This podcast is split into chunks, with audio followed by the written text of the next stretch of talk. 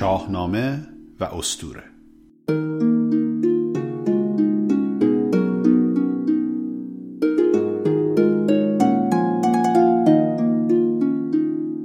درود بر شما.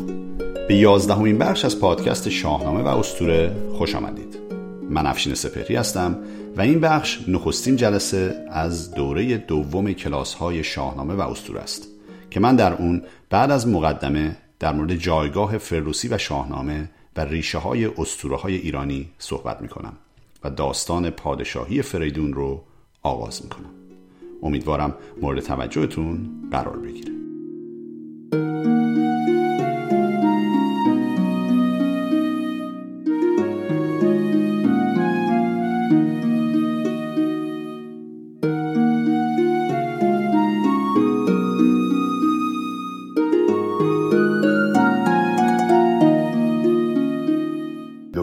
جدید از کلاس همون کلاس های شاهنامه و استوره دوستانی که سال گذشته با ما بودن در همین زمان در ماه اکتبر شروع کردیم کلاس ها رو هفت جلسه کلاس داشتیم و دوستان استقبال کردن و باعث شد که منم علاقمند بشم که دوباره این کلاس ها رو آغاز بکنیم و هفت جلسه دیگه در خدمتتون باشیم. دوستانی هم که جدیدن به ما پیوستند خوش اومدید. خیلی خوشحالم. فرمای ثبت نام که می‌بینم چیزی نزدیک به 200 نفر ما مهمان جدید داریم. خیلی خوشحالم از اینکه همتون رو می‌بینم. این کلاس عنوانش از شاهنامه و اسطوره. قرار در این کلاس ما به شاهنامه بپردازیم. شاهنامه اثر و شاهکار بزرگ فردوسی عزیز که خب هممون دوستش داریم و بهش افتخار می‌کنیم. یه مقدار در موردش بیشتر براتون صحبت می‌کنم امروز که اصلا چرا اینقدر شاهنامه مهم هست. و میپرزیم به اسطوره. اسطوره یعنی ریشه های این داستان های شاهنامه رو در موردش صحبت خواهیم کرد و باز هم براتون یه بیشتر توضیح میدم که چرا اسطوره اصلا مهم هست و چرا باید به اون بپردازیم. به هر حال این دوتا عنوان کلاس ما رو تشکیل خواهند داد. در دوره گذشته در سال گذشته ما در هفت جلسه ای که داشتیم در مورد شاهنامه از آغاز شروع کردیم از کیومرس تا فریدون. و این دوره از فریدون می‌خوایم شروع بکنیم و بریم تا برسیم به کیقوباد. خب شاهنامه رو همه می‌شناسید. اثر فردوسی بزرگ شاهکار بیبدیل ادبیات پارسی که فردوسی بیش از سی سال شاید از زمان زندگی خودش رو گذاشت و پنجاه هزار بیت واقعا شاهکاری رو به جا گذاشت که تاثیر بسیار زیادی در زبان ما در فرهنگ ما و چه بسا در ملیت ما گذاشت. داستان هایی که ما در شاهنامه می‌خونیم زایده و پرداخته ذهن فردوسی نیست. فردوسی داستان ها رو از روی منبعی روایت می‌کنه که اون منبع شاهنامه ابو منصوری است که در مورد شاهنامه ابو منصوری هم مفصل صحبت کردیم در گذشته. اون چیزی که روایت کرده فردوسی فقط به نظم در آوردن اون داستان ها نیست بلکه فردوسی با هنری که داشته این داستان ها رو جاویدان کرده. انقدر زیبا بیان کرده این داستان ها رو که ماندگار شده و این داستان ها خوندنی تر شده و به همین خاطر افراد بسیار زیادی علاقمند بهش شدن. از هزار سال پیش تا به امروز که شما عزیزان اینجا هستید علاقمند به خوندن و دونستنش هستن. به این فردوسی هنر داستان پردازی بسیار والایی داشته و بسیار قشنگ داستان ها رو روایت کرده. هیجان داستان ها رو اضافه کرده و جزئیاتی رو اضافه کرده مثلا به صحنه های نبرد و بزم و رزم و همه اینها که واقعا دلش می‌خواد آدم که اینها رو گوش بده و حالا ببینید بعدش چی میشه. یعنی مثلا ساسپنسی که میگن و همه اینها رو بسیار قشنگ تو این داستان ها اضافه کرده. به علاوه کار مهم دیگه که فردوسی انجام داده این که فردوسی داستان های گذشته ما رو تبدیل کرده به درس اخلاق. این چیزی هستش که متداول نیست در داستان های کهن. در استوره ها دقت بکنید حالا در مورد استوره بیشتر میگم. ولی استوره هدفشون درس اخلاق نیست. این خیلی نکته مهمی که بهش توجه بکنید استوره ها سعی می‌کنن که انگار تاریخ گذشته رو بیان کنن. هرچند که اون تاریخ می‌دونیم که تا حد خیلی زیادی واقعی نیست اما ریشه در واقعیت داره. به هر حال هدف روایت بوده آنچه که گذشته مثلا.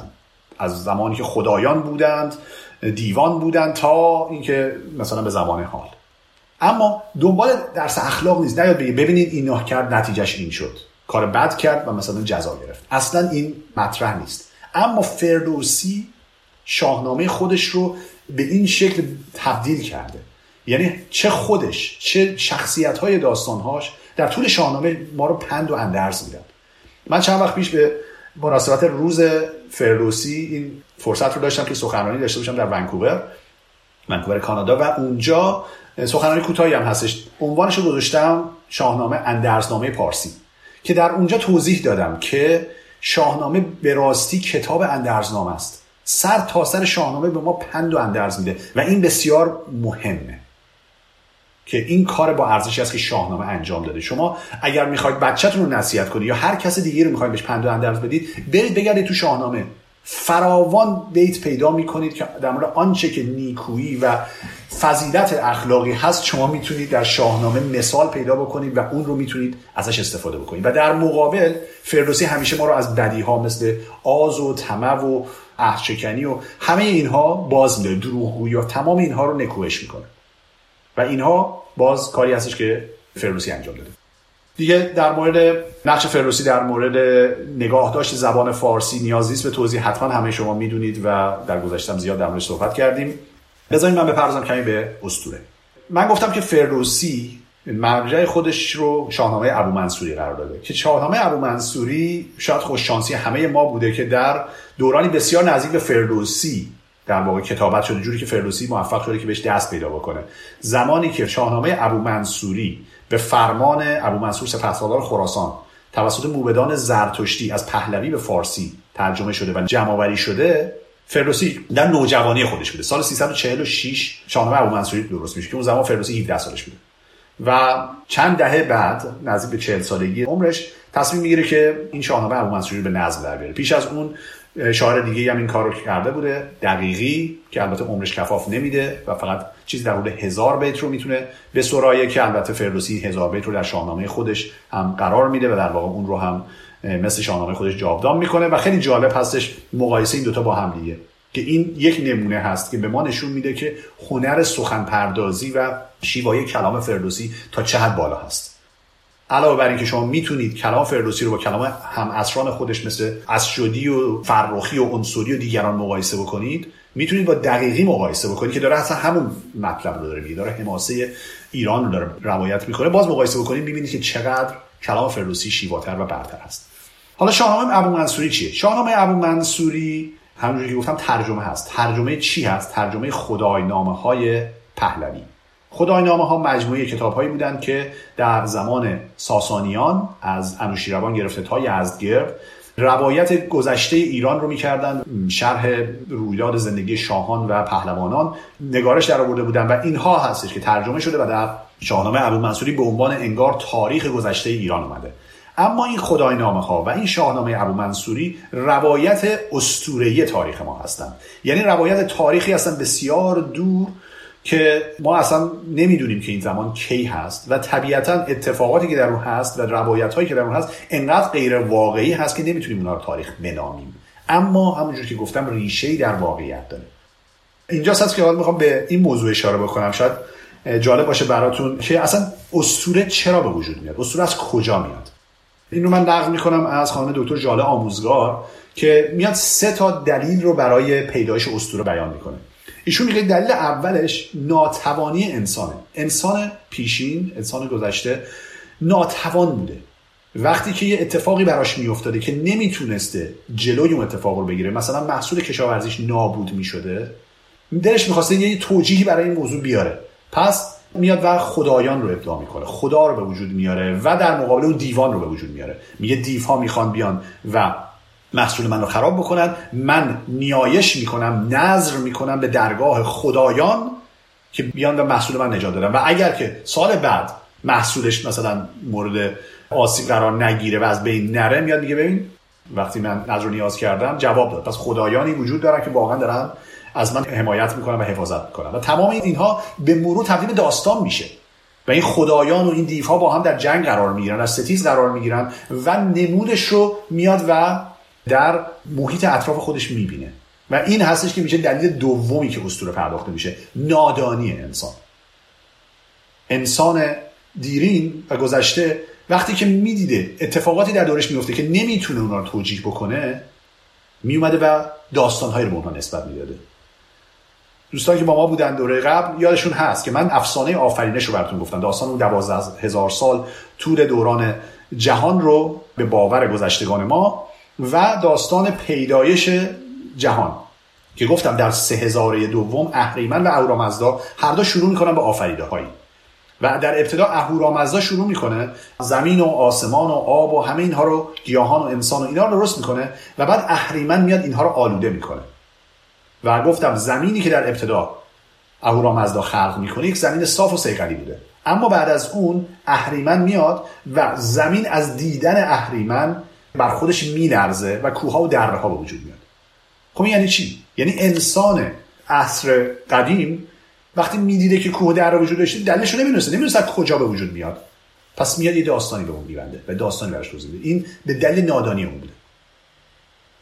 و دلیل سوم برای پیدایش اسطوره به دلیل آرزوهاست.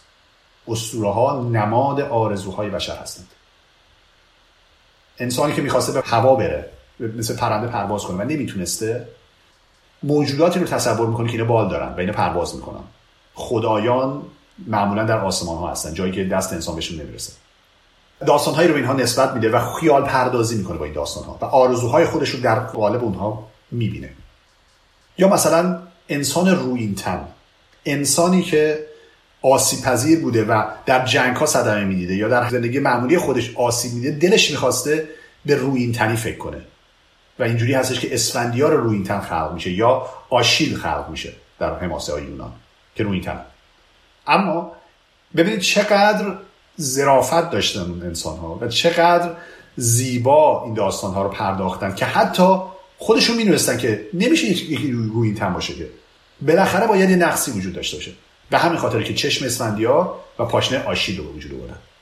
که این دوتا پهلوان از طریق این در واقع نقصی که داشتند آسیب می‌بینن و از بین پس اینم دلیل دیگه به وجود آمدن اسطوره. پس اسطوره ها به یک شکلی به یک روایت حقیقی در دنیای واقعی ما مربوط میشن. حالا یک آرزوهای انسان ها بوده یا ندونسته هاشون بوده یا ناتوانیشون بوده. و بر اساس اون این داستان ها رو به وجود میارن و این داستان ها به مرور پیچیده تر و پیچیده تر و گسترتر و گسترتر میشن. شاخ و برگ پیدا می‌کنن شکل های مختلف پیدا می‌کنن تا به جای میشن که مکتوب میشن. در ایران این اسطوره ها به شکل متون اوستایی در اومدن که به ما رسیدن عمدتا. و بعضی از اونها که در دوره های بعد به وجود اومدن به پهلوی بودن در دوران اشکانی یا ساسانی. حالا بیشتر در مورد اونها در جلسه آینده صحبت می‌کنم که کدوم اینها می‌تونه ماره این دوران متأخرتر باشه. و بعد این داستان ها اومده و سر در آورده از خدای نامه ها دیگه شاهان فرمان دادن که اینها نوشته بشه. البته خدای نامه ها هم انواع مختلف داره. خدای نامه های کیانی داریم و پهلوانی داریم که حالا اونم در جایی شد فرصت شد در صحبت می‌کنیم. و بعد به هر حال اینها همونجوری که توضیح دادم از طریق شاهنامه ابو منصوری به دست فردوسی رسید. پس اون چیزی که شاهنامه رو بیش از پیش برای ما با اهمیت می‌کنه و دلیلی هستش که ما خوبه که شاهنامه رو بدونیم و بخونیم این هستش که شاهنامه به ما آینه میده از تصورات و پندارها و تفکرات و عقاید پیشینیانمون نیاکانمون. شاهنامه به ما میگه که گذشته ما چجوری فکر می‌کرده و این مهمه. خیلی مهمه. امروز یه مثال براتون می‌زنم که نشون بدم چرا مهمه که ما بدونیم که نیاکان ما چجوری فکر می‌کرد پس با این مقدمه بریم وارد داستان میشیم. داستان پادشاهی فریدون.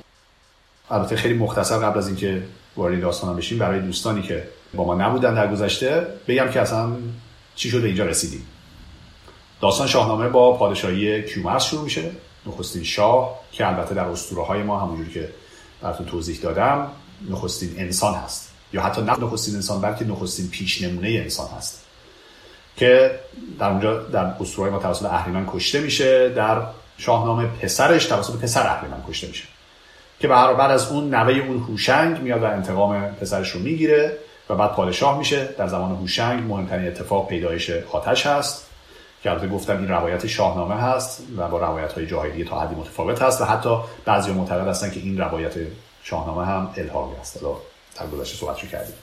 بعد می‌رسیم به پادشاهی تحمورس. در زمان تحمورس تحمورس دیوبند میاد و دیوها رو به بند می‌کنه بسیاری از اونها رو می‌کشه و از دیوان نوشتن رو یاد می‌گیره. نوشتن به زبانهای مختلف رو میآموزه تحمورس و بعد از اون جمشید پسرش پادشاه میشه. جمشید پادشاه بسیار قوی و مقتدر بوده و بسیار کارهای بزرگی رو انجام میده و در واقع دستاوردهای زیادی به تمدن بشری اضافه می‌کنه. و این باعث میشه که مردم به رفاه بسیار خوبی در دوران جمشید برسن. از به این دلیل جمشید مغرور میشه خدا رو فراموش می‌کنه ادعای خدایی می‌کنه و این باعث میشه که توسط یک ماردوش تازی به نام زحاک با عرب دونیم بشه و بعد از اون زحاک پادشاه میشه و هزار سال رو با ظلم و ستم پادشاهی می‌کنه. تا اینکه قیام کاوه آهنگر اتفاق میفته مردم قیام می‌کنن فریدون رو که مقدر بوده بعد از زحاک به پادشاهی برسه پیدا می‌کنن و فریدون میاد و زحاک رو به بند می‌کنه. فریدون زحاک رو نمی‌کشه بلکه به بند می‌کنه در کوه دماوند. و اینو باز براتون توضیح دادم که در آخر دوازده هزار سال طبق اسطوره‌ای که ما داریم زحاک بند خودش رو پاره می‌کنه زنجیر پاره می‌کنه از کوه پایین میاد و شروع می‌کنه به ظلم و فساد. تا اینکه توسط گرشاس پهلوان بزرگ ایران که البته در شاهنامه ناپیداست کشته میشه این دفعه و در واقع اهریمن هم شکست می‌خوره و دنیا به خوبی به پایان می‌رسه اما خب در شاهنامه داستان به این شکل هستش که زحاک به بند کشیده میشه در کوه البرز و بعد از اون فریدون پادشاه جهان میشه و از اینجا هستش که من این داستان رو برای شما می‌خونم.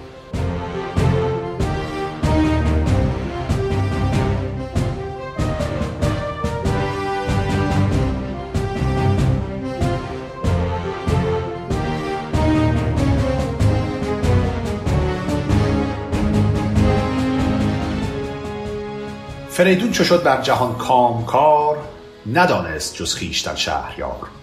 به رسم کیان گاه و تخت مهی بیاراست با تاج شاهنشهی. به روز خجسته سر مهر ماه به سر برنهاد کیانی کلاه.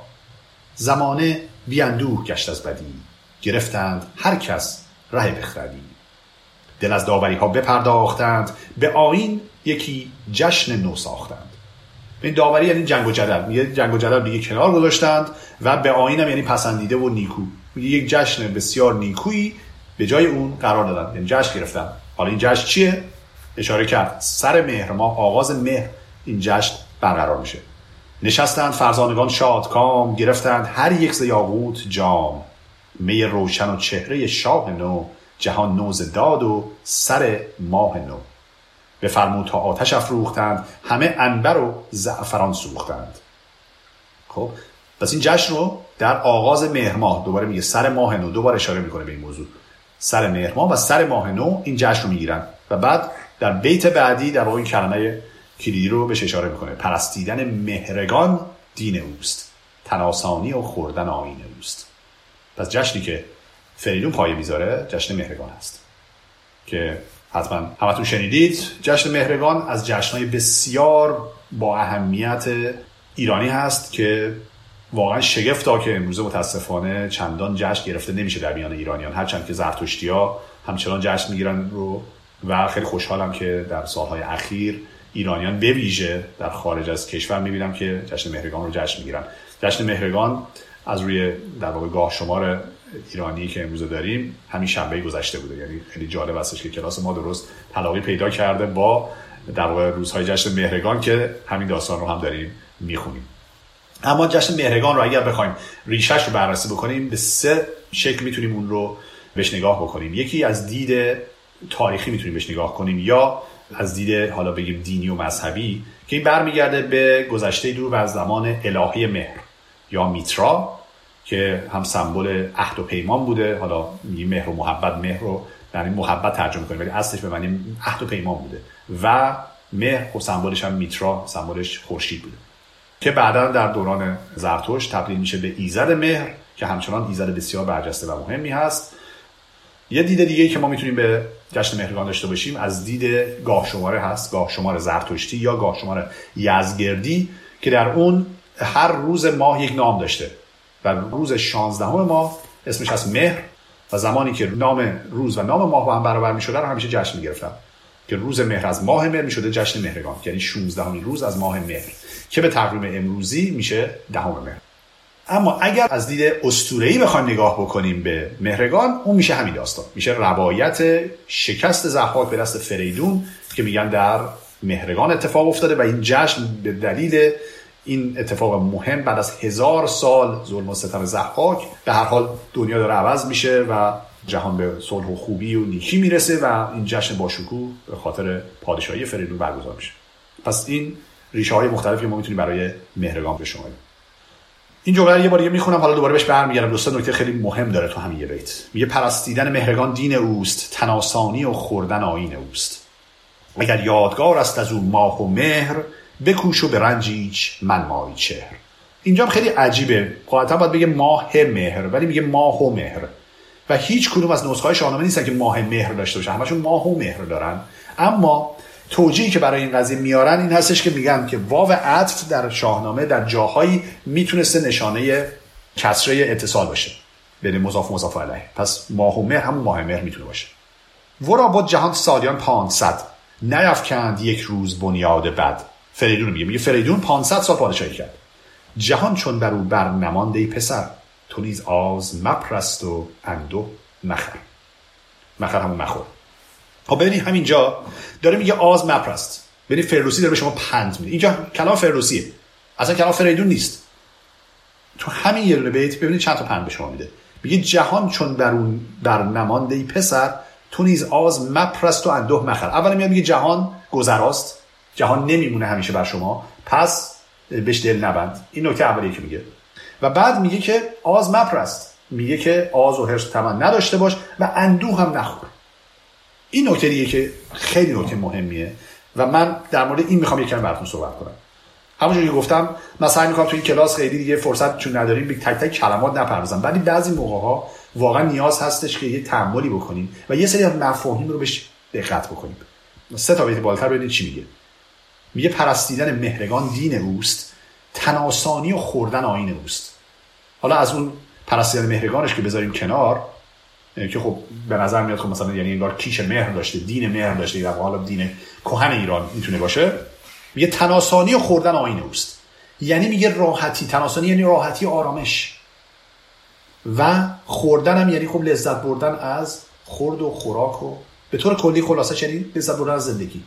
لذت از زندگی یکی از ارزش ها بوده در ایران باستان. این خیلی مهمه این خیلی نکته مهمیه. و این بیت آخرم که خوندم براتون میگه تو نیز آز مپرست و اندوه مخر یعنی هم قصه نخور.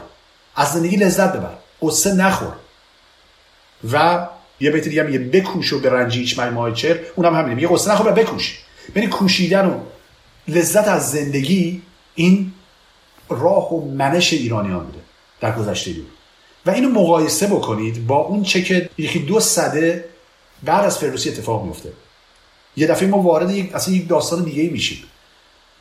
وارد ادبیات عرفانی وقتی ما میشیم یا اصلا حالا مفهوم عرفان که میشیم دیگه اصلا انگار لذت از زندگی چیز خوبی نیست. بسیاری از پیام هایی که در اون دوره اومده و چه بسا تا به امروز متاسفانه بسیاری سعی می‌کنن پیام به ما بدن این هستش که نه اصلا به دنیا اهمیت نده. سعی نکن ازش لذت ببری. نه اینکه حالا دل نبند دل نبستن به دنیا درسته. نباید دل بست به دنیا ولی بعد ازش لذت برد. تا وقتی که در دنیا هستین از دنیا لذت ببرید از زندگی لذت ببرید. این تفکری که میاد میگه که نه لذت نباید برد از زندگی و باید حتی ریاضت کشید و باید زرج کشید باید گریه کرد نباید شادی کرد. این تفکر تفکر ایرانیان باستان این تفکر نیاکان ما نیست. شاهنامه رو می‌خونید شما چون اینو به شما یاد میده. به شما یاد میده که نیاکان ما به شادی بها می‌دادند. به لذت از زندگی بها می‌دادند. اینو خواستم اینجا براتون اشاره بکنم. خب حالا بعد از این مقدمه میگه که فرانک مادر فریدون که در داستان زبحاک ما نخ خیلی برجسته داشت در خوندیم خیلی خوشحال میشه که پسرش رسیده به پادشاهی و بعد اولین کاری که می‌کنه که شروع می‌کنه به بذل و بخشش کردن. در گنج ها رو باز می‌کنه و شروع می‌کنه به فقیر و فقرا و مستمندان خیرات کردن و حتی اونهایی رو که نیازمندانی که روز نمی‌دادن این نیاز خودشون رو می‌رفت اینها رو پیدا می‌کرده و به اینها کمک می‌کرده. تا جایی که دیگه نیازمندی پیدا نمی‌کنه. و بعد از اون میاد و مقداری هدایا رو آماده می‌کنه و برای پسرش میفرسته.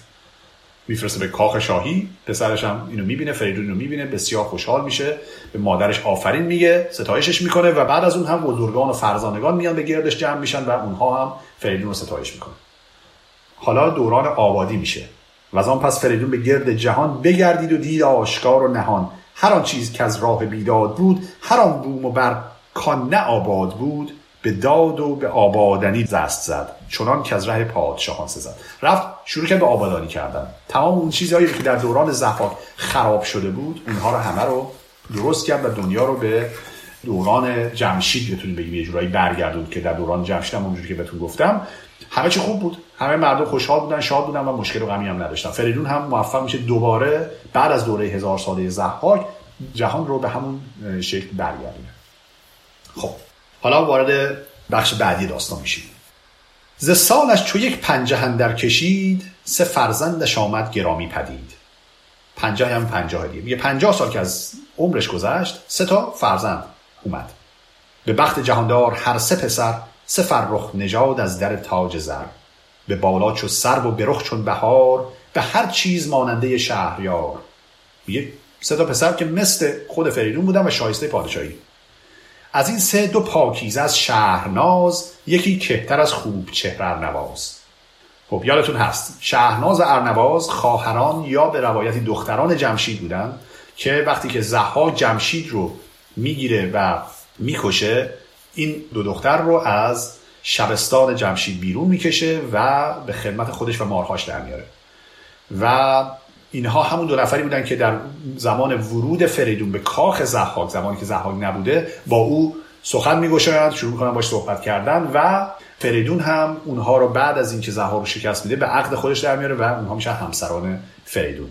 حالا نیان بپرسید که چجوری بعد از هزار سال اینها تازه بچه آوردن و اصلا هنوز هستن و دختران جوونی هستن و خلاصه این چیزایی هستش که من چندین بار در کلاس گذشته بهتون گفتم که در اسطوره ها این سوالات رو نپرسید. خیلی به شکل منطقی همه مسائل رو سعی نکنید تحلیل بکنید. در اسطوره همین اینا وجود داره. همین الان گفت با 500 سال پادشاهی کرد. فریدون خب چجوری میشه اصلا هیچ انسانی 500 سال زندگی نمی‌کنه؟ یا هزار سال زحاک مثلا پادشاهی کرد 700 سال جمشید پادشاهی کرد. هیچ کدوم اینا می‌دونید واقعی نیست. اما در اسطوره ها اینا اتفاق میفته به هر حال از این سه دو پاکیزه از شهرناز یکی کهتر از خوب چهره نواز. دقت بکنید این نکته هم خیلی نکته مهمیه. دو تا از فرزندا مال شهرناز بودن یکیشون مال ارنواز بوده.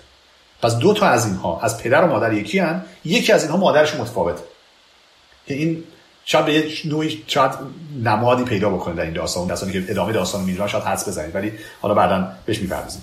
پدر نوز نا کرده از ناز نام همین پیش پیلان نهادند گام. نوز یعنی هنوز.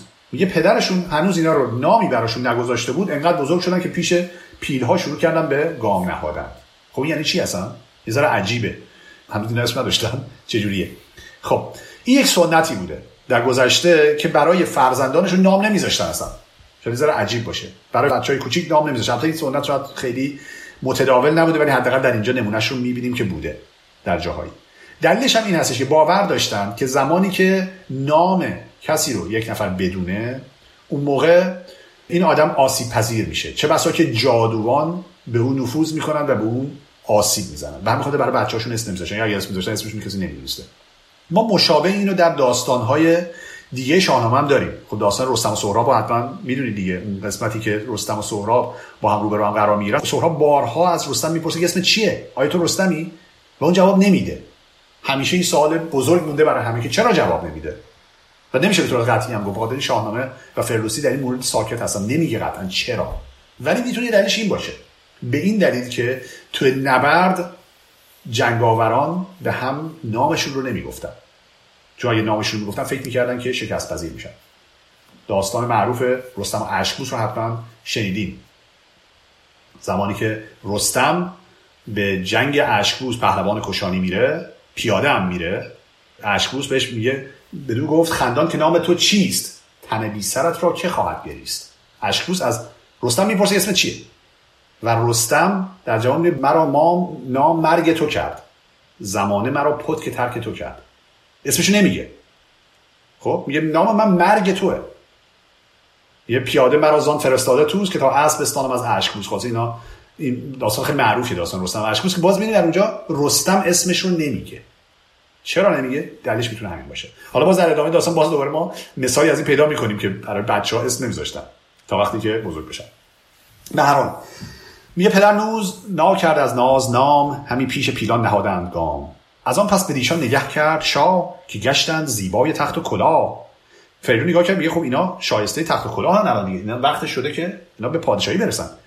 فریدون از نامداران خیش یکی را گرانمایه تر خواند پیش. کجا نام او جندل راهبر به هر کار دلسوز بر شاه بر. خب اول کلمه کجا رو قبلا براتون توضیح دادم. کجا یعنی که؟ در شاهنامه. یادتون نره اینجا میگه کجا نام او جندل راهبر یعنی که نامش جندل راهبر بود. خب میگه یکی از گرانمایه یکی از اطرافیانش به نام جندل صدا می‌زنه و بدو گفت برگرد گرد جهان. سه دختر گزین کن از نژاد مهان. حالا چیکار می‌خواد بکنه؟ می‌خواد همسر پیدا بکنه برای فرزندانش. به جندل میگه برو به گرد جهان بگرد و سه تا دختر پیدا کن برای این سه تا پسر من. سه خواهر ز یک مادر و یک پدر. او خیلی هم سخت کاره. سه خواهر ز یک مادر و یک پدر پری چهره و پاک و خسرو گوهر. همه اینا باید باشه.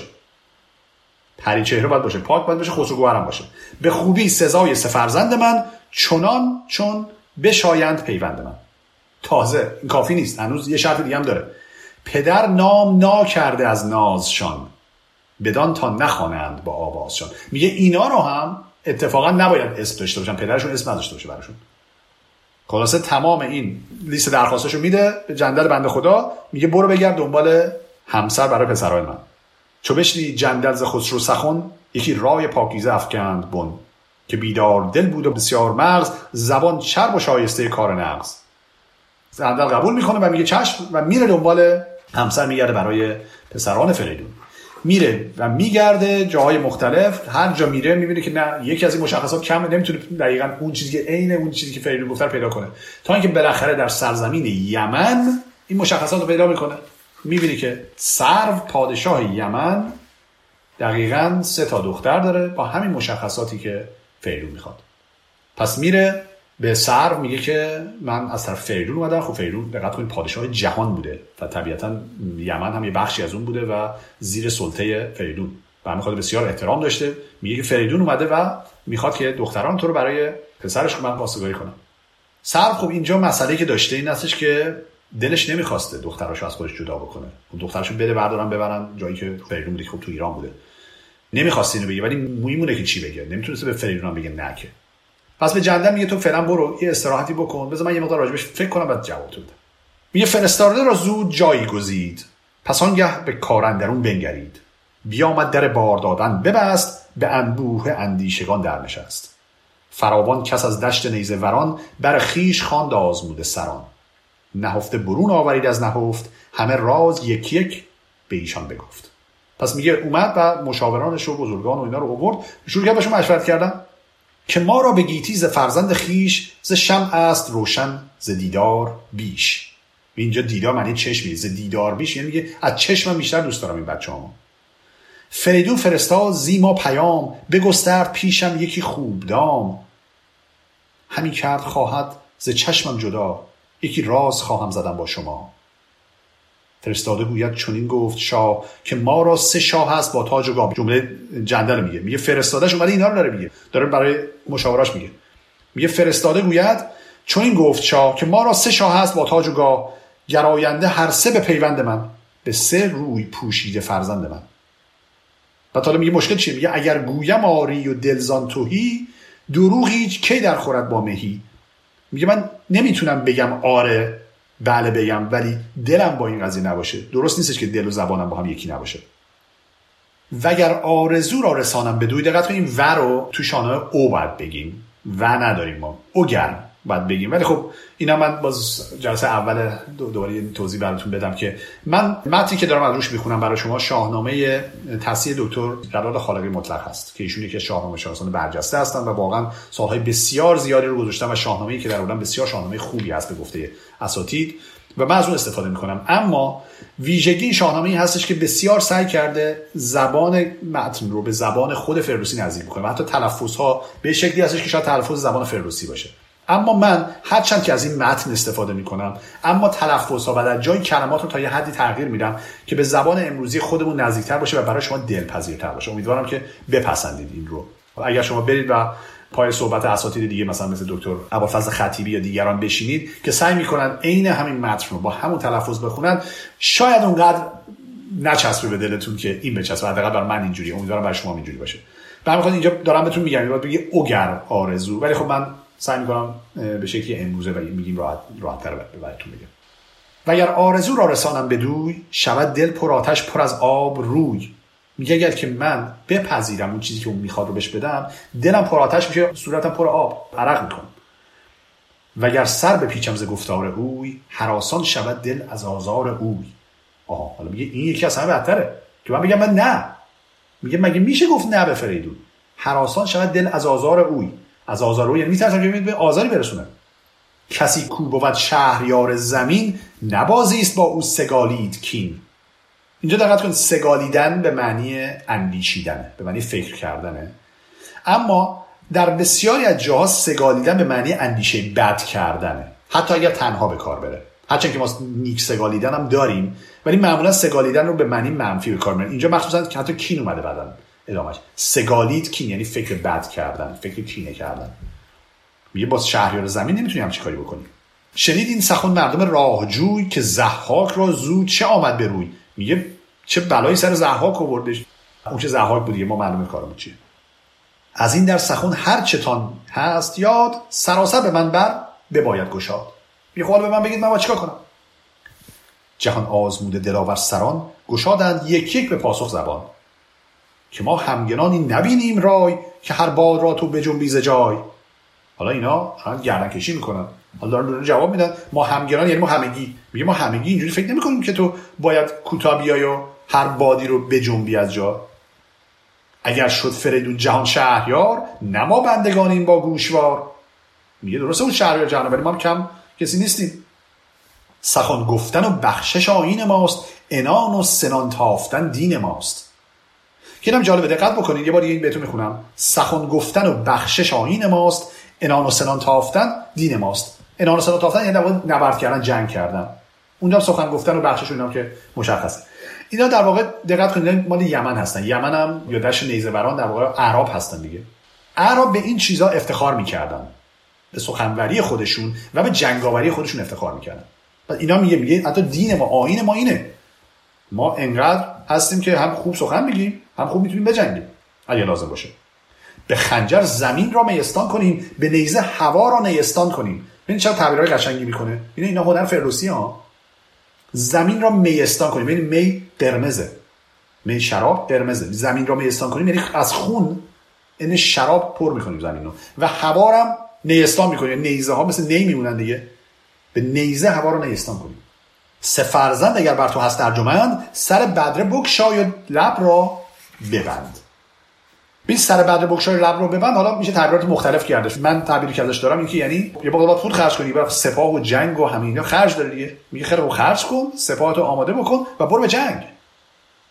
لب رو ببندم یعنی شکایتم نکن. وگر چاره بی پاره خواهی همی پاره یعنی پول.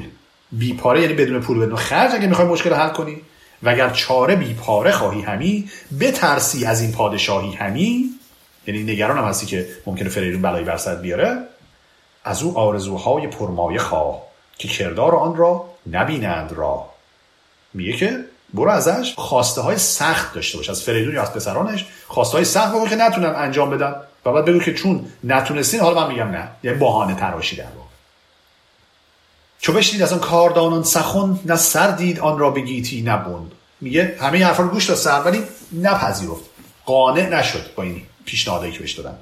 فرستاده شاه را پیش خواند فراوان سخنها به چربی براند. یعنی جندل صدا کرد باش صحبت کنه که من شهریار تو را کهترم به هر چم بفرمود فرمان برم بگویش که گرچه تو هستی بلند سه فرزند تو بر تو بر ارجمند.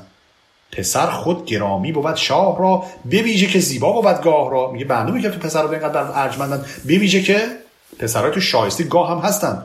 سخن هرچه گفتی پذیرم همی ز دختر من اندازه گیرم همی. یعنی من دخترمو حاضرم بدم. هرچی گفتی بپذیرم. که گر پادشاه دیده خواهد ز من و گر دشت گردان و تخت یمن مرا خارتر چون سه فرزند خیش نبینم به هنگام بایست پیش. میاد میگه من انقدر برای تو ارزش قائلم و حاضرم این کارو بکنم که از دخترانم حاضرم بگذرم.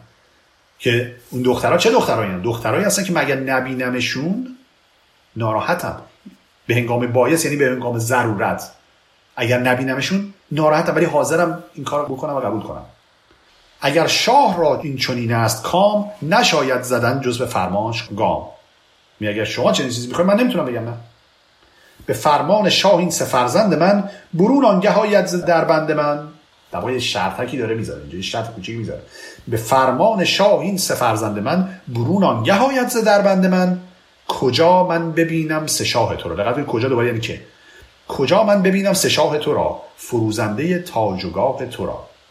به شادی بیایند نزدیک من شود روشن این شهر تاریک من. میگه من به شرطی قبول می‌کنم که فرزندان تو بیان پیش من. کنم شادمان دل به دیدارشان ببینم روانهای بیدارشان. ببینم کشان دل پر از داد هست به زینهارشان دست گیرم به دست. میگه اگر ببینم که دلشون پر از داد هست راستی و درستی دارن واقعا و روان بیدار دارن اون موقع است که من عهد و پیمان باشون می‌کنم. پس آنگه سر روشن جهان بین من سپارم به دیشان به آین من. که میگه با آین سنت خودمون دخترمو به عرضشون در میارم. کتایت به دیدار ایشان نیاز فرستم سبکشان بر شاه باز. میگه هر زمانی هم که خواستی ام فرمودی من برشون میگردونم پیش خودت. سراینده جندل چو پاسخ شنید ببوسی تختش چنان چون سزید. پر از آفرین لب از ایوان اوی سوی شهریار جهان کرد روی. بیامد چو نزد فریدون رسید بگفتان کجا گفت و پاسخ شنید. پس اینجا جندل پیغامو میشنوه میره و این پیام به فریدون میده. در واقع پیام این هستش که سر پادشاه یمن حاضره دخترانش رو به عقد پسرات در بیاره ولی میگه پسرات رو باید بیشش بفرستی که اون اونها رو آزمایش کنه و اونها رو بیشتر بشناسه. فریدون هم می‌دونسته که قصد و هدف سر از این کار چیه. پس پسراشون می‌خونه و براشون میگه که چه کار باید بکنند که از این آزمون سربلند بیرون بیاد. یه وقتی اونجا رفتی توضیح میده براشون. یه وقتی اونجا رفتین یه جشن و مهمانی درست می‌کنه و شما رو دعوت می‌کنه به اون مهمانی. به روز نخستین یکی بزمگاه بسازد شما را دهد پیشگاه. فریدون رو به پسراش میگه توضیح میده. میگه وقتی رفت اونجا سر این کار می‌کنه. سه خورشید رخ را چو باغ بهار بیارد پر از بوی و رنگ و نگار. میگه دختراش اون سه خورشید رخ رو میاره اونجا. وارد اون مهمانی می‌کنه. نشانت در آن تخت شاهنشهی سه رخ را چو سرو سهی. به بالا و دیدار هر سه یکی که از مه ندانند بازندکی چیزی بود که اصلا فریدون از اول می‌خواست که سه تا دختر باشه که اصلا نشون تشخیصشون بدی اصلا. میگه اینا هم همینجوری هم میگه اینقدر شبیه هم که اصلا نمی‌تونی بفهمی کدوم بزرگتر کدوم کوچیک‌تره. از آن هر سه کهتر بود پیش رو. دقت کن کهتر این کوچیک‌تر. کوچیک‌تره میگه اول میاد. از آن هر سه کهتر بود پیش رو. مهین باز پس در میان ماه نو. پس میگه اول کوچیکه میاد بعد وسطیه میاد مهین باز پس از آخر میاد بزرگه. نشینت کهین نزد بهتر پسر. میگه کوچیکه رو میشونه پیش پسر بزرگتر یعنی یکی از شما که بزرگتره. مهین ماه نزد کهین تاجور یعنی برعکس میشونتشون. میانین نشینت همان در میان بدان کت دانش نیاید. زیان. میگه من بهتون میگم بدونید که از دانش ضرر نمی‌کنید. بپرسد شما را که از این سه حمال کدامین شناسید مهتر به سال میگه حالا آزمونتون می‌کنه میپرس ازتون. میگه کدوم این فکر بزرگتره؟ میانین کدام است و کهتر کدام؟ بباید بر این گونهتان برد نام. میگه باید اینجوری جواب بدید. بگویید کان برترین کهتر است. مهین را نشستن نه در خور است. میگه این بزرگتر شما کنار کوچیکه نشون دیگه کار درستی نیست. میانین خودن در میان است راست برآمد تو را کار و بیکار کاست. میگه وقتی این کارو بکنید در واقع کار بیهوده و در واقع بازیایی که دارین می‌کنید تموم میشه و شما به قصدتون به هدفتون می‌رسید.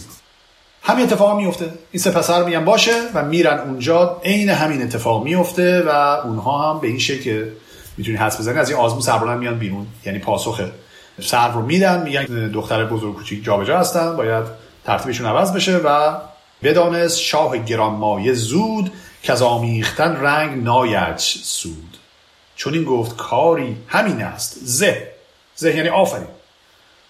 مهین را به مه داد و که را به که. تسلیم شد دیگه دید نمیشه کارش کرد. جواب درست دادم و دختراشو به عقد پسرهای فریدون در میاره. اما هنوز کوتاه نمیاد. یه کار دیگه هم می‌کنه و اون این که یه ذره عجیب اصلا این کاری که می‌کنه. دختراش هم به عقد اینا در آورده. نصف شبی جادو می‌کنه. دقت بکنید که جادو و جادوگری در این اسطوره ها چیز عجیبی نیست. بعضی ها این جادو رو می‌دونستن. از جمله صرف شاه یمن این جادو رو می‌کنه و نصف شب سرما میاره. سرما و باد و بوران و تگرگ و اینا میاره. به این امید که فرزندان فریدون که در واقع در باغ انگار خوابونده بوده اونجا اینها یخ بزنن و بمیرن. اما اینها این فرزندان فریدون بودن فره ایزدی داشتن و بدان ایزدی فر و فرزانگی به افسون شاهان و مردانگی در آن بند جادو ببستند را نکردی سرما به نیشان نگاه خب اینها هیچ کنون یخ نمی‌زنن. سرما برشون اثر نمی‌کنه به خاطر اون فره ایزدی که داشتن. و بعد صبح وقتی که بیدار میشه شاه یمن خوشی و شادی که تموم شده کار اینا میاد دیگه میگه نه اصلا اینا سعی و سالم اونجا هستن و هیچ اتفاقی براشون نیفتاد دیگه میپذیر میگه تسلیم میشه و میاد دیگه خیلی خوب پاش اینم دخترای من بردارید برید. واسه اینا برمیدن و به سمت ایران رهسپار میشه اما حالا داستان اینجا تموم نمیشه. حالا از اون طرف اون جادو کرده شاه یمن حالا از این پدرشون می‌خواد جادو بکنه. حالا اون چرا؟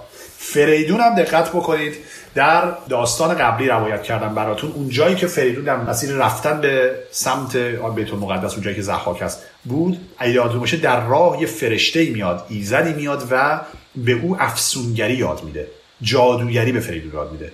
که فریدون هم از این جادو در واقع استفاده می‌کنه. موقعی که برادرانش سنگی رو از اون بالای کوه پرت می‌کنن که این رو بکشند این سنگ رو با پا نگه میداره و آسیبی نمی‌بینه. پس فریدون افسونگری می‌دونست در اسطورهای ما این هست که معروفه به اینکه فریدون پادشاهی افسونگر بوده و قدرت جادوگری داشته. اینجا هم حالا همین جادو رو دوباره می‌کنه فریدون و خودش رو به شکل اجدهایی در میاره و بر سر راه فرزندانش ظاهر میشه که اونها رو آزمایش کنه. حالا چرا آزمایش کنم می‌بینیم. بیامد دمان سوی مهتر پسر. خب اجدا که شد میاد اینا این ستا یوی به اجدا روبرو میشن و اجدا میره سراغ اول پسر بزرگ. بیامد دمان سوی مهتر پسر که او بود پرمایه تر تاجور. مهین گفت با ها روی جنگ نبیند خرد یافته مرد سنگ. میگه آدم عاقل و باوقار که با ها جنگ نمی‌کنه. پسر بزرگ اینو میگه. سبک پشت بنمود بگریخت زوی. پدر زی برادرش بنهاد روی.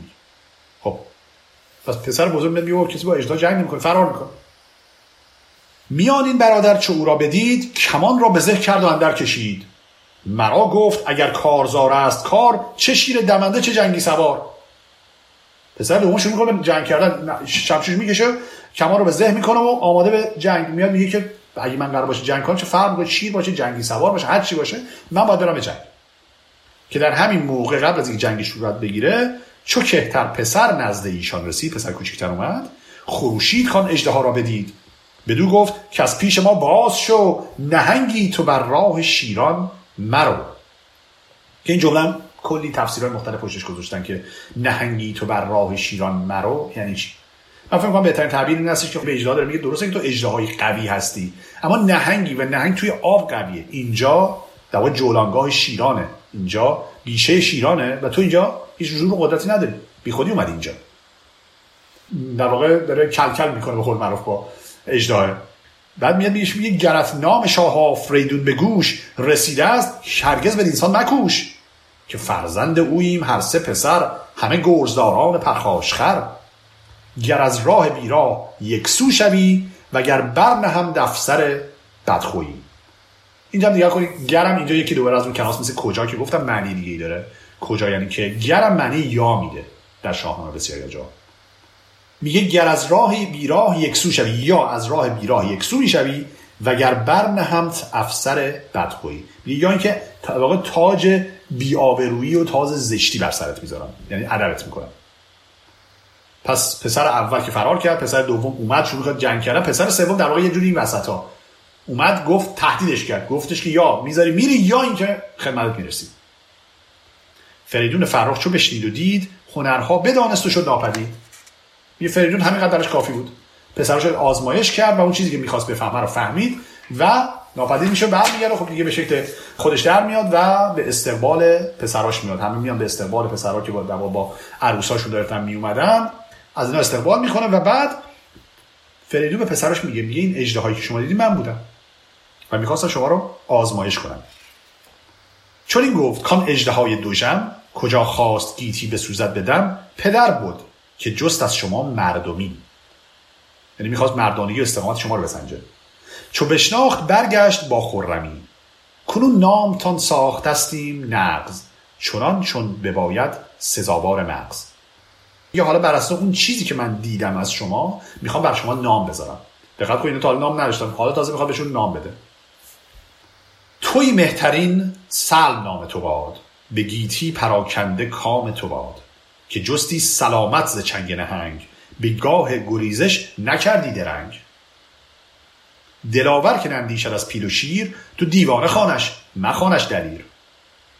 پس پسر بزرگش میگه که تو سلامت بودی سلامتی رو انتخاب کردی و فرار کردی به سلامتی از دست اجدها اسم تو می‌ذارم سلم و بعد میگه دلاوری که از پیل و شیر نترسه تو دیوونه است که آدم عاقل که کار نمی‌کنه فرار می‌کنه. که حالا در واقع پسر دومش همین کار اومده بکنه ولی حالا پسر دومش رو این توصیف می‌کنه. میگه میانه که از آغاز تیزی نمود از آتش مرو را دلیری فزود ورا تور خانیم شیر دلیر. تور معنی دلیر میده ورا تور خانیم شیر دلیر. کجا زنده پیلش نیارد به زیر. هنر خود دلیری است در جایگاه که بدل نباشد سزاوارگاه. بدل این ترسو. میگه کسی که ترسو باشه شایسته نیست. شجاعت به خرج دادن خودش خیلی هنر بزرگه خیلی ارزش بالاییه. به اون یکی رو به یکی من همینو میگه. خلاف عمل کردم ولی جفتشون میگه باری کلا خیلی کار خوب بوده. دگر کهترین مرد با سنگ و چنگ. یعنی با سنگ یعنی با وقار مثلا با چنگ هم یعنی با زور و نیرو. دگر کهترین مرد با سنگ و چنگ که هم با شتاب است و هم با درنگ. میگه هر دوتا این خاصیت رو داره فرزند کوچیکتر. ز خاک و ز آتش میانه گزید. چنان که از ره هوشیاری سزید دلیر و جوان چون هوشیوار بود به گیتی جزو را نباید ستود. کنون ایرج اندر خورد نام اوی در مهتری باد فرجام اوی میگه که این میانه رو برگزیده از بین ز خاک و ز آتش یعنی از خاک یعنی اصلا نماد سردیه و بی جنبشی و به حرکتی و فرار و حالا اینا. مثلا هست و آتش اون چیزی که نشانه شجاعت و دلیلی مثلا. میگه اولین تو هر جفت اینا رو داشت وسط اینا رو انتخاب کرد. اسمشو گذاشت ایرج. بدان کوب آغاز شیری نمود به گاه درشتی دلیری فزود. خب اسم اینا رو گذاشت. حالا میگه اسم عروساش هم می‌خواد بذاره. عروساش هم دقت کنید اسم نداشتن.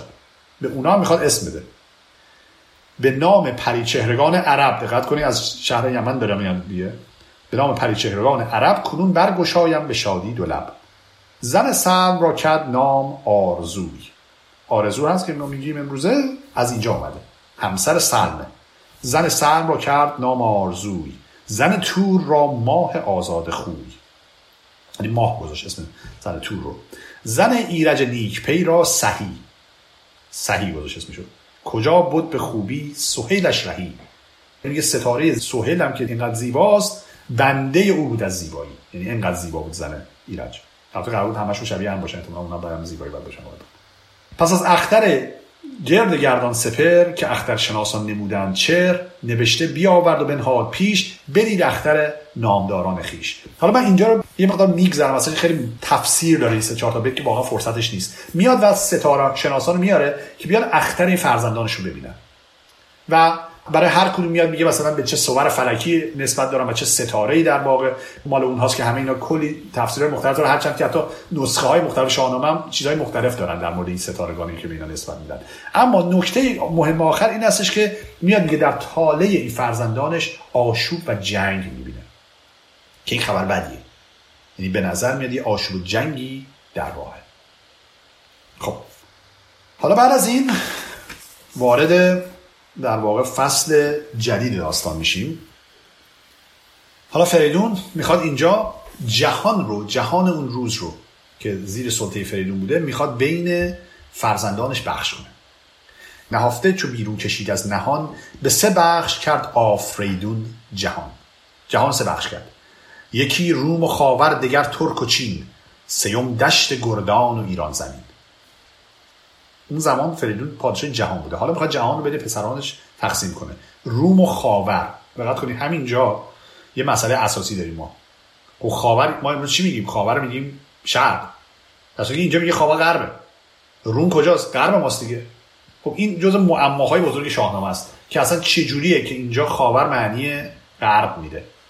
میگن که خاور معنیش در اصل غرب بوده چون درست هم هست به خاور یا خاوران جایی هست که خورشید غروب می‌کنه.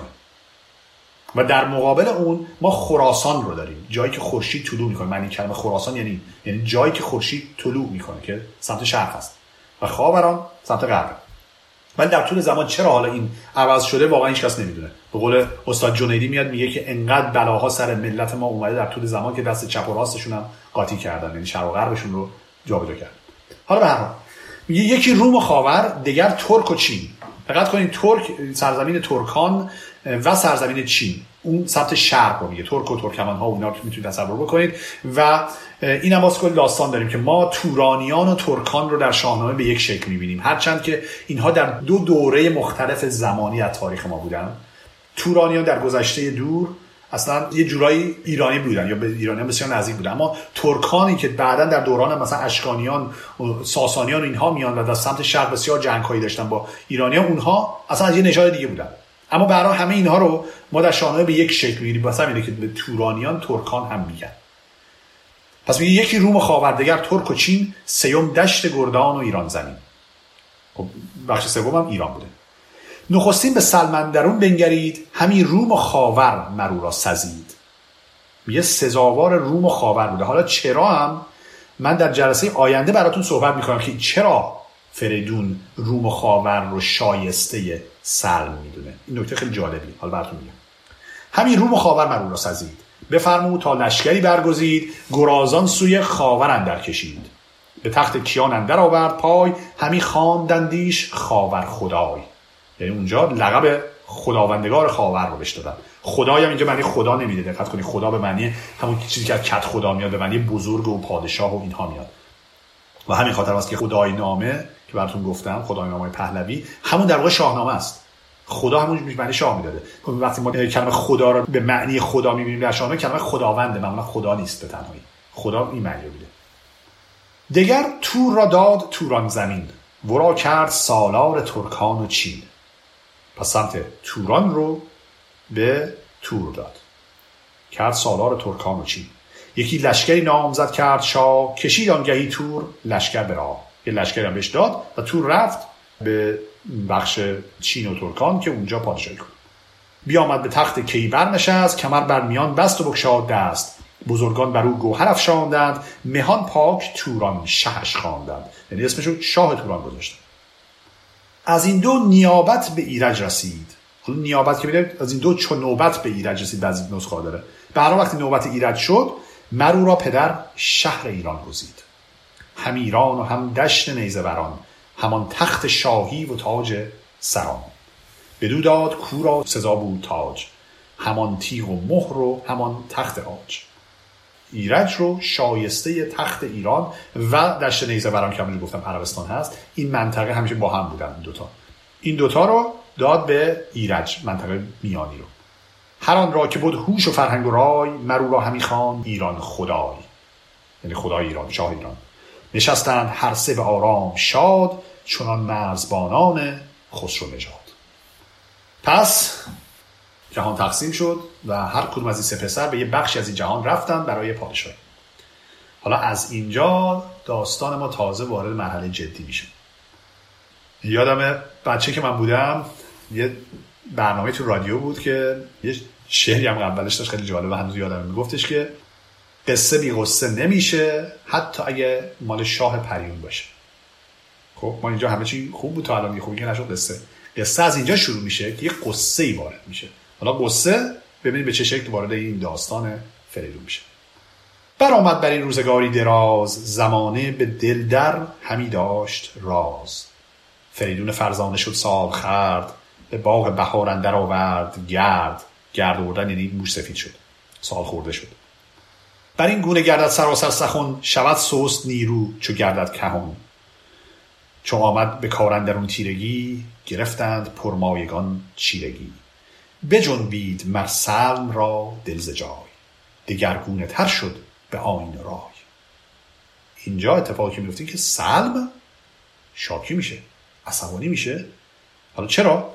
دلش گشت غرقه به آزندرون پراندیشه بنشست با رهنمون نبودش پسندیده بخش پدر که دادش به کهتر پسر تخت زر. مشکلش چی بوده؟ سلم؟ به این نتیجه میسه که اون بخشی رو که پدرش بهش داده کافی نیست و شایسته نیست اصلا. دقت کنید این اسطوره و حماسه های تاریخی ایرانه. خب؟ همه ملیتی فکر می‌کرده همیشه که بهترین جای جهان جایی که داره زندگی می‌کنه. پس طبیعیه که در اینجا در این روایت ایران انگار بهترین جای و سلم هم این رو باور داشته که جای بهتر رو به پسر کوچیکتر داده چرا این کار رو کرده؟ من که پسر بزرگتر هستم شایسته این بخش بودم. به دل پرزکین شد به رخ پرز چین. فرسته فرستاد زی شاه چین. پس یه فرستاده فرستاد پیش برادرش تور برادر دوم. بگفت آن چشن در دل اندیشه بود. فرستاده ای را برافکند زود. فرستاده اینو روایت کرده در واقع از سلم به تور در اینو میگه. بدان ای شهان شاه ترکان و چین گسسته دل روشن از بهگزین ز پیر ژیان کرده گوشی پسند منش پست و بالا چو سرو بلند. به بیدار دل بنگر این داستان کسی گونه نشنیدی از باستان. سه فرزند بودیم زیبای تخت. یکی کهتر از ما به آمد به بخت. میگه با سه تا فرزند بودیم ولی کوچیکتر اینجا بختش از ما بهتر شد. اگر مهترم من به سال و خرد زمانه به مهر من در خورد. میگه من که بزرگترم من باید بخش بهتر رو میداشتم گذشته ز من تاج و تخت و کلاه نزیبت مگر بر توی پادشاه. تازه اینم میگه بش میگه اگه به من نمی‌خواست بدم به تو باید می‌داد. تو باز برادر وسطی هستی باید به تو می‌داد. چرا داده به ایرج که برادر کوچیکتره؟ چو ایران و دشت یلان و یمن به ایرج دهد روم و خاور به من. سپارت تو را دشت ترکان و چین که از ما سپهدار ایران زمین. بدین بخشندن مرا پای نیست. به مغز پدر دندرون رای نیست. سزد گر بمانیم هر دو دوژم که از اینسان پدر کرد بر ما ستم. میگه پدر به ما ستم روا داشته و من نمی‌تونم اینو بپذیرم. اعتراض دارم. اینو وقتی به تور میگه تور فکر می‌کنه میگه راست میگه دیگه. آره حرف حساب داره می‌زنه. اونم راحت میشه عصبانی میشه. اونم یه نامه ای می‌نویسه خلاص یه مقداری با هم نامه نگاری می‌کنن و تصمیم می‌گیرن که بیان و همدیگه رو ببینن. میرن و همدیگه رو ملاقات می‌کنن سلم و تور و با همدیگه یک نامه ای می‌نویسن به پدرشون. نامه رو میفرستن برای فریدون و در اون اینجوری میگن. اولا که یه مقدار حالا بهش میگن که تو پیر شدی و باید عقلت بهتر بشه و باید خرد داشته باشی و چرا این کارو با ما کردی اینا رو میگن. و بعد اینجوری میگن. میگن سه فرزند بودت خردمند و گرد بزرگ آمده نیز پیداز خورد ندیدی هنر با یکی بیشتر کجا دیگری زو فرو برد سر؟ یکی را دم اجدها ساختی یکی را به ابرندر افراختی. ببین چجوری تفسیر می‌کنه؟ جای خودش میگه دم اجدها میگه من پیش اجدها فرستادی یکی را به ابر اندم میگه اونو مقامش به ابر رسوندی.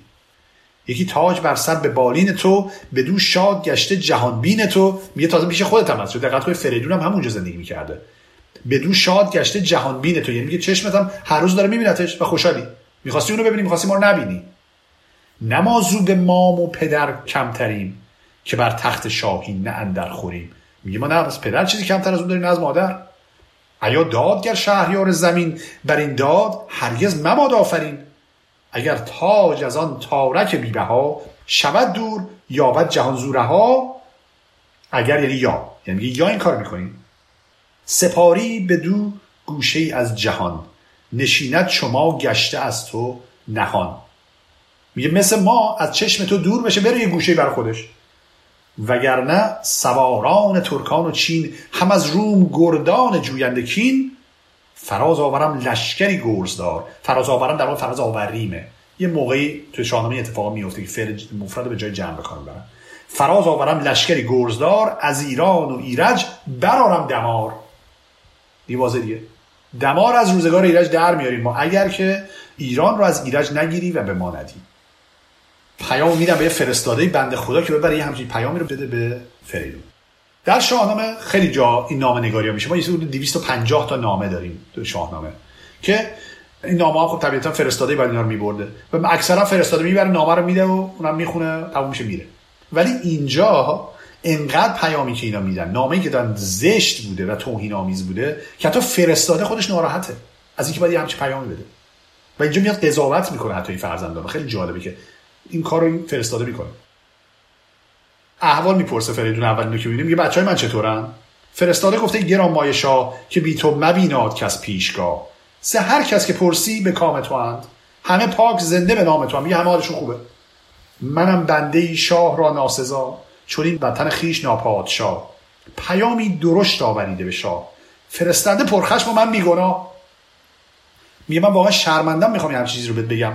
فرستنده پرخش بوده.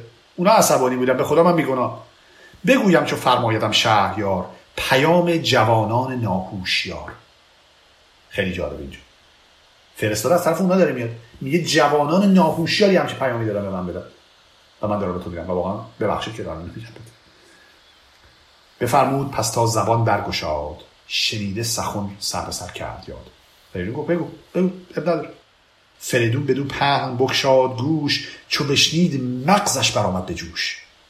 فرستاده را گفت که هوشیار نبایست پوزش تو را خود بکار. میگه اب نداره تو پوزش نمی‌خواد بخوای. که من چشم خود همچنین داشتم همین بدل خیش بگماشتم. میگه من انتظار از این دوتا پسر خودم داشتم که همچه کاری بکنم. خیلی جالبه که فریدون یه همچه انتظاری داشته. بعد حالا پیام داره میگه میگه بگویان دو ناپاک بیهوده را. دو آهرمن مغز پالوده را. انوشه که کردید گوهر پدید درود از شما خود سان سازید. دوام می‌خواد میگه خودتون رو نشون دارید تینتتون رو به من نشون دارید شما.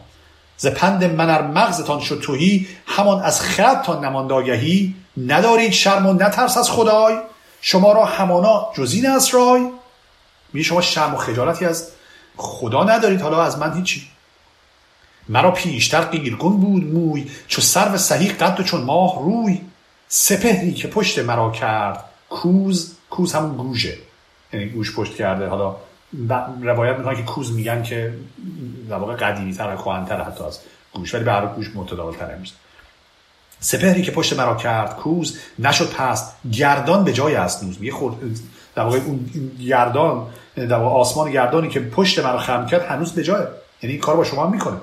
خمانت شما را همان روزگار نماند خمانیده هم پایدار. پس یه خورده عصبانی بهشون پیام میده. ولی حالا بعد از اون ببینید حالا با ملایمت داره یه سری پند و میده و داره در واقع توجیه داره می‌کنه کار خودش و این خیلی جالبه که چجوری داره اینو برای این پسرش بیان می‌کنه. میگه بدان برترین نام یزدان پاک به رخشند خورشید و آرمد خاک به تخت و کلاه و به خورشید و ماه که من بد نکردم شما را نگاه. داره سوگند می‌خوره. به تمام اینا سوگند خورد. به خورشید و ماه و تخت و کلاه به همه اینا سوگند. من نخواستم به شما بدی بکنم. یکی انجمن کردم از بخردان ستاره شناسان و هم موبدان. بسی روزگاران شدستن در نکردیم بر باد بخشش زمین. یه زمین رو از روی باد و هوا تقسیم نکردم. من مشورت کردم با ستاره شناسان و بزرگان و فرزانگان و با همه اینها با بخردان خردمندان تا به داخل به این نتیجه که اینجوری تقسیم کنم. همینجوری به شما نخواستم بدی کنم. همه راستی خواستم زین سخن. ز کژی نه سر بود پیدا نه بن. همه ترس یزدان بودن در نهان. همه راستی خواستم در جهان. حالا اینجا جالبه. نکته بعدیش که میگه اصل ماجرا چی بوده اینجا؟ میگه چو آباد دادند گیتی به من نجستم پراکندن انجمن. میگه به من گیتی رو وقتی دادن به شکل یک پارچه بوده من نخواستم که اینو تیکه پارش بکنم و انجمن پراکنده بشه. یعنی افراد پخش بشن. مگر همچنان گفتم آباد تخت سپارم به سه دیده نیکبخت. میگه من که این کار کردم به خاطر که خواستم در واقع اتحاد این سرزمین ها حفظ بشه دادم به سه پسر خودم. به این دلیل به شما سه نفر دادم. نه اینکه با هم جنگ و ستیز کنید شما را کنون گردر از راه من به کجی و تاری کشی دهر من بپرسید تا کردگار بلند. چون این از شما کرد خواهد پسند؟ می از خودتون بپرسید. آیا خدا از شما می‌خواد که یک چنین کاری بکنید؟ چنین حرفی بزنید و اینجوری برخورد بکنید؟ این پاسخی هستش که فریدون میده کم و بیچاره چند تا بیت هم داره و اینو میده به فرستاده و فرستاده می‌بره پیش اینا و اما فریدون می‌دونه که این آخر داستان نیست. کار گره داره. به همین خاطر بیش از اینکه ببینه که حالا عکس العمل اونا چی و اونا چیکار می‌خوان بکنن ایرج رو صدا می‌کنه.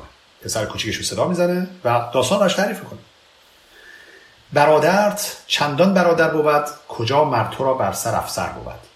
این مقدمه چینی رو داره می‌کنه؟ میاد میگه برادرای تو همچین برادرایی هم نیستن. میگه برادر اگه باشه بر سر تو مثل افسر باید باشن.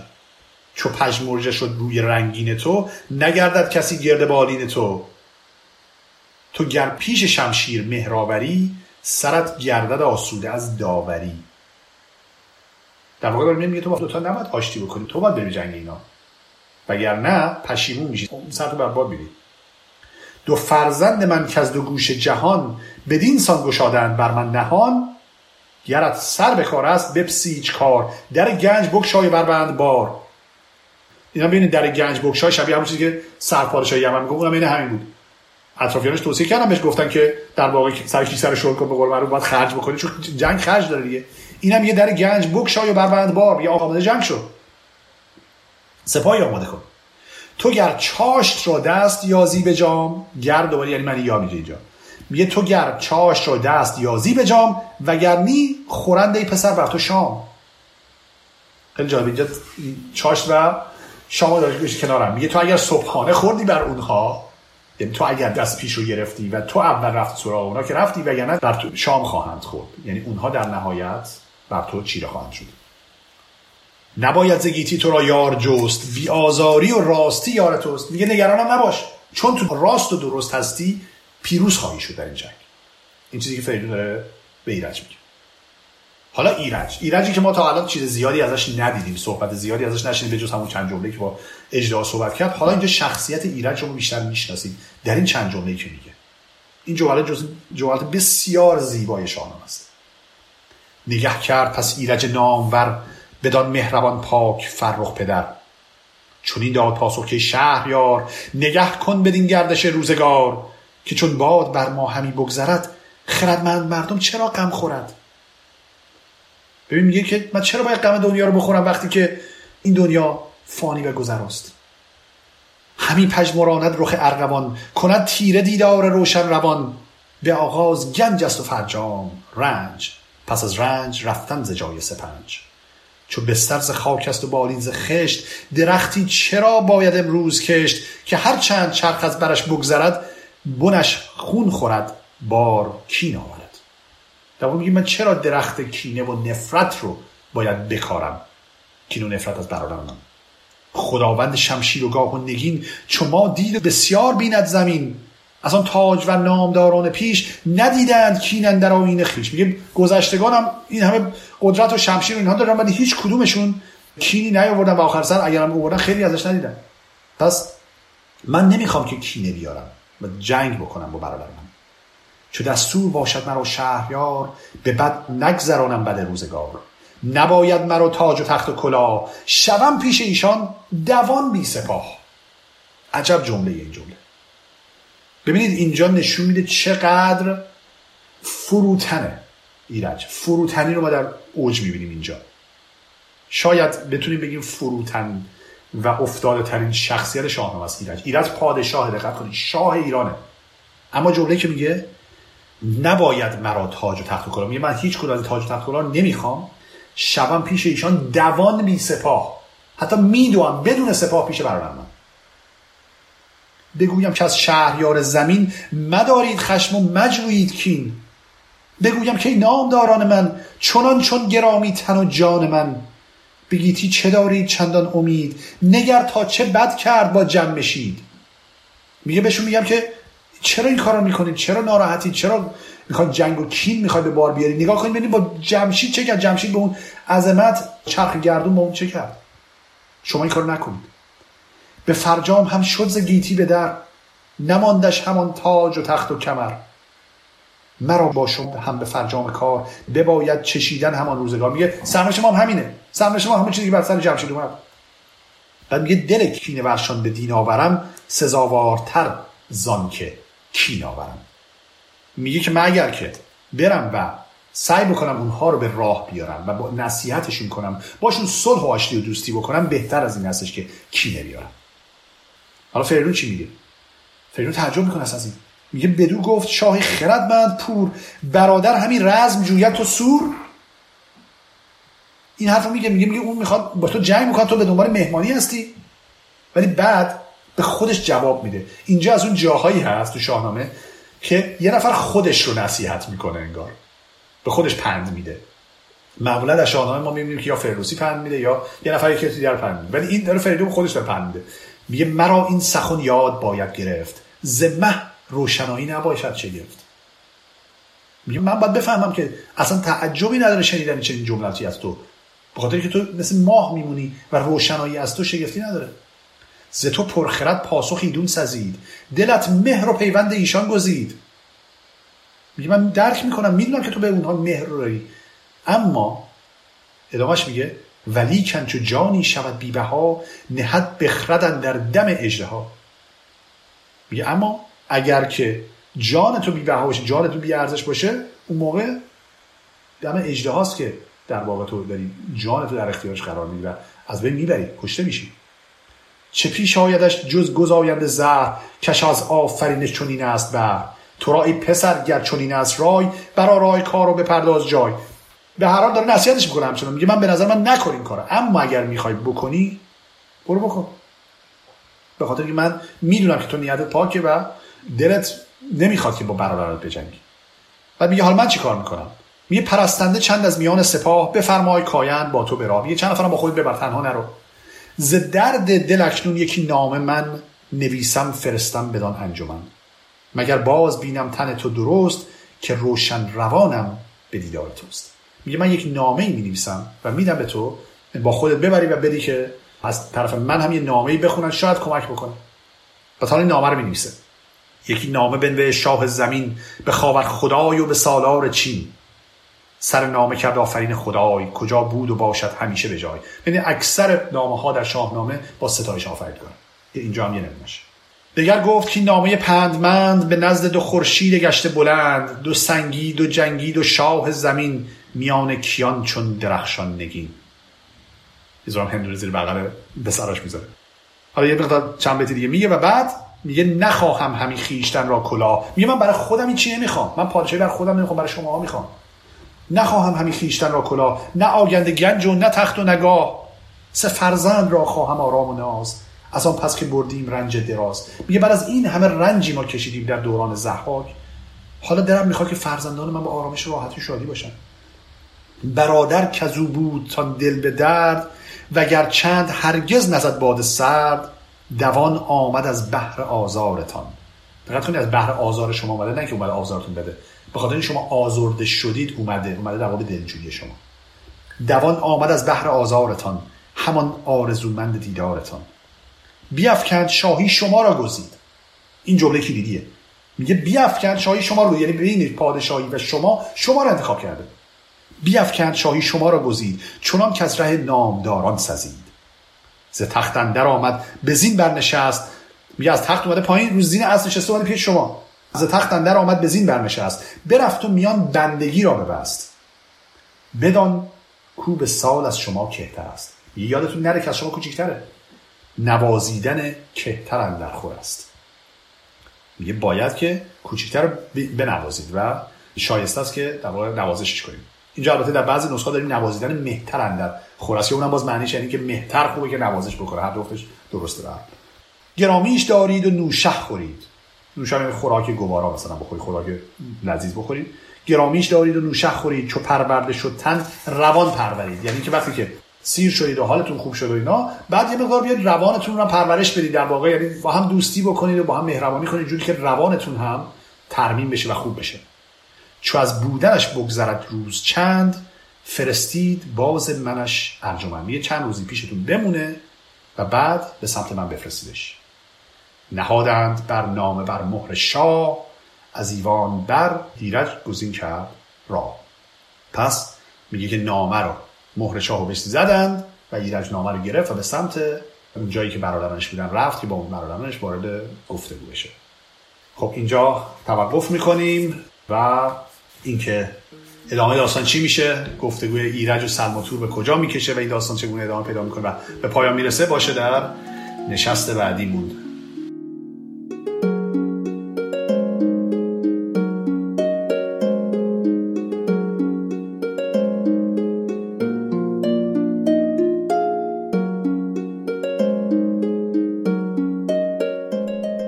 امیدوارم از این گفتار بهره برده باشید شاهنامه و استوره یکی از پادکست های رادیو ایران شهره که اون رو می‌تونید از روی تارنمای این رادیوی اینترنتی به آدرس radioiranshahar.org و همچنین از طریق اپلیکیشن های ویژه پادکست بشنوید.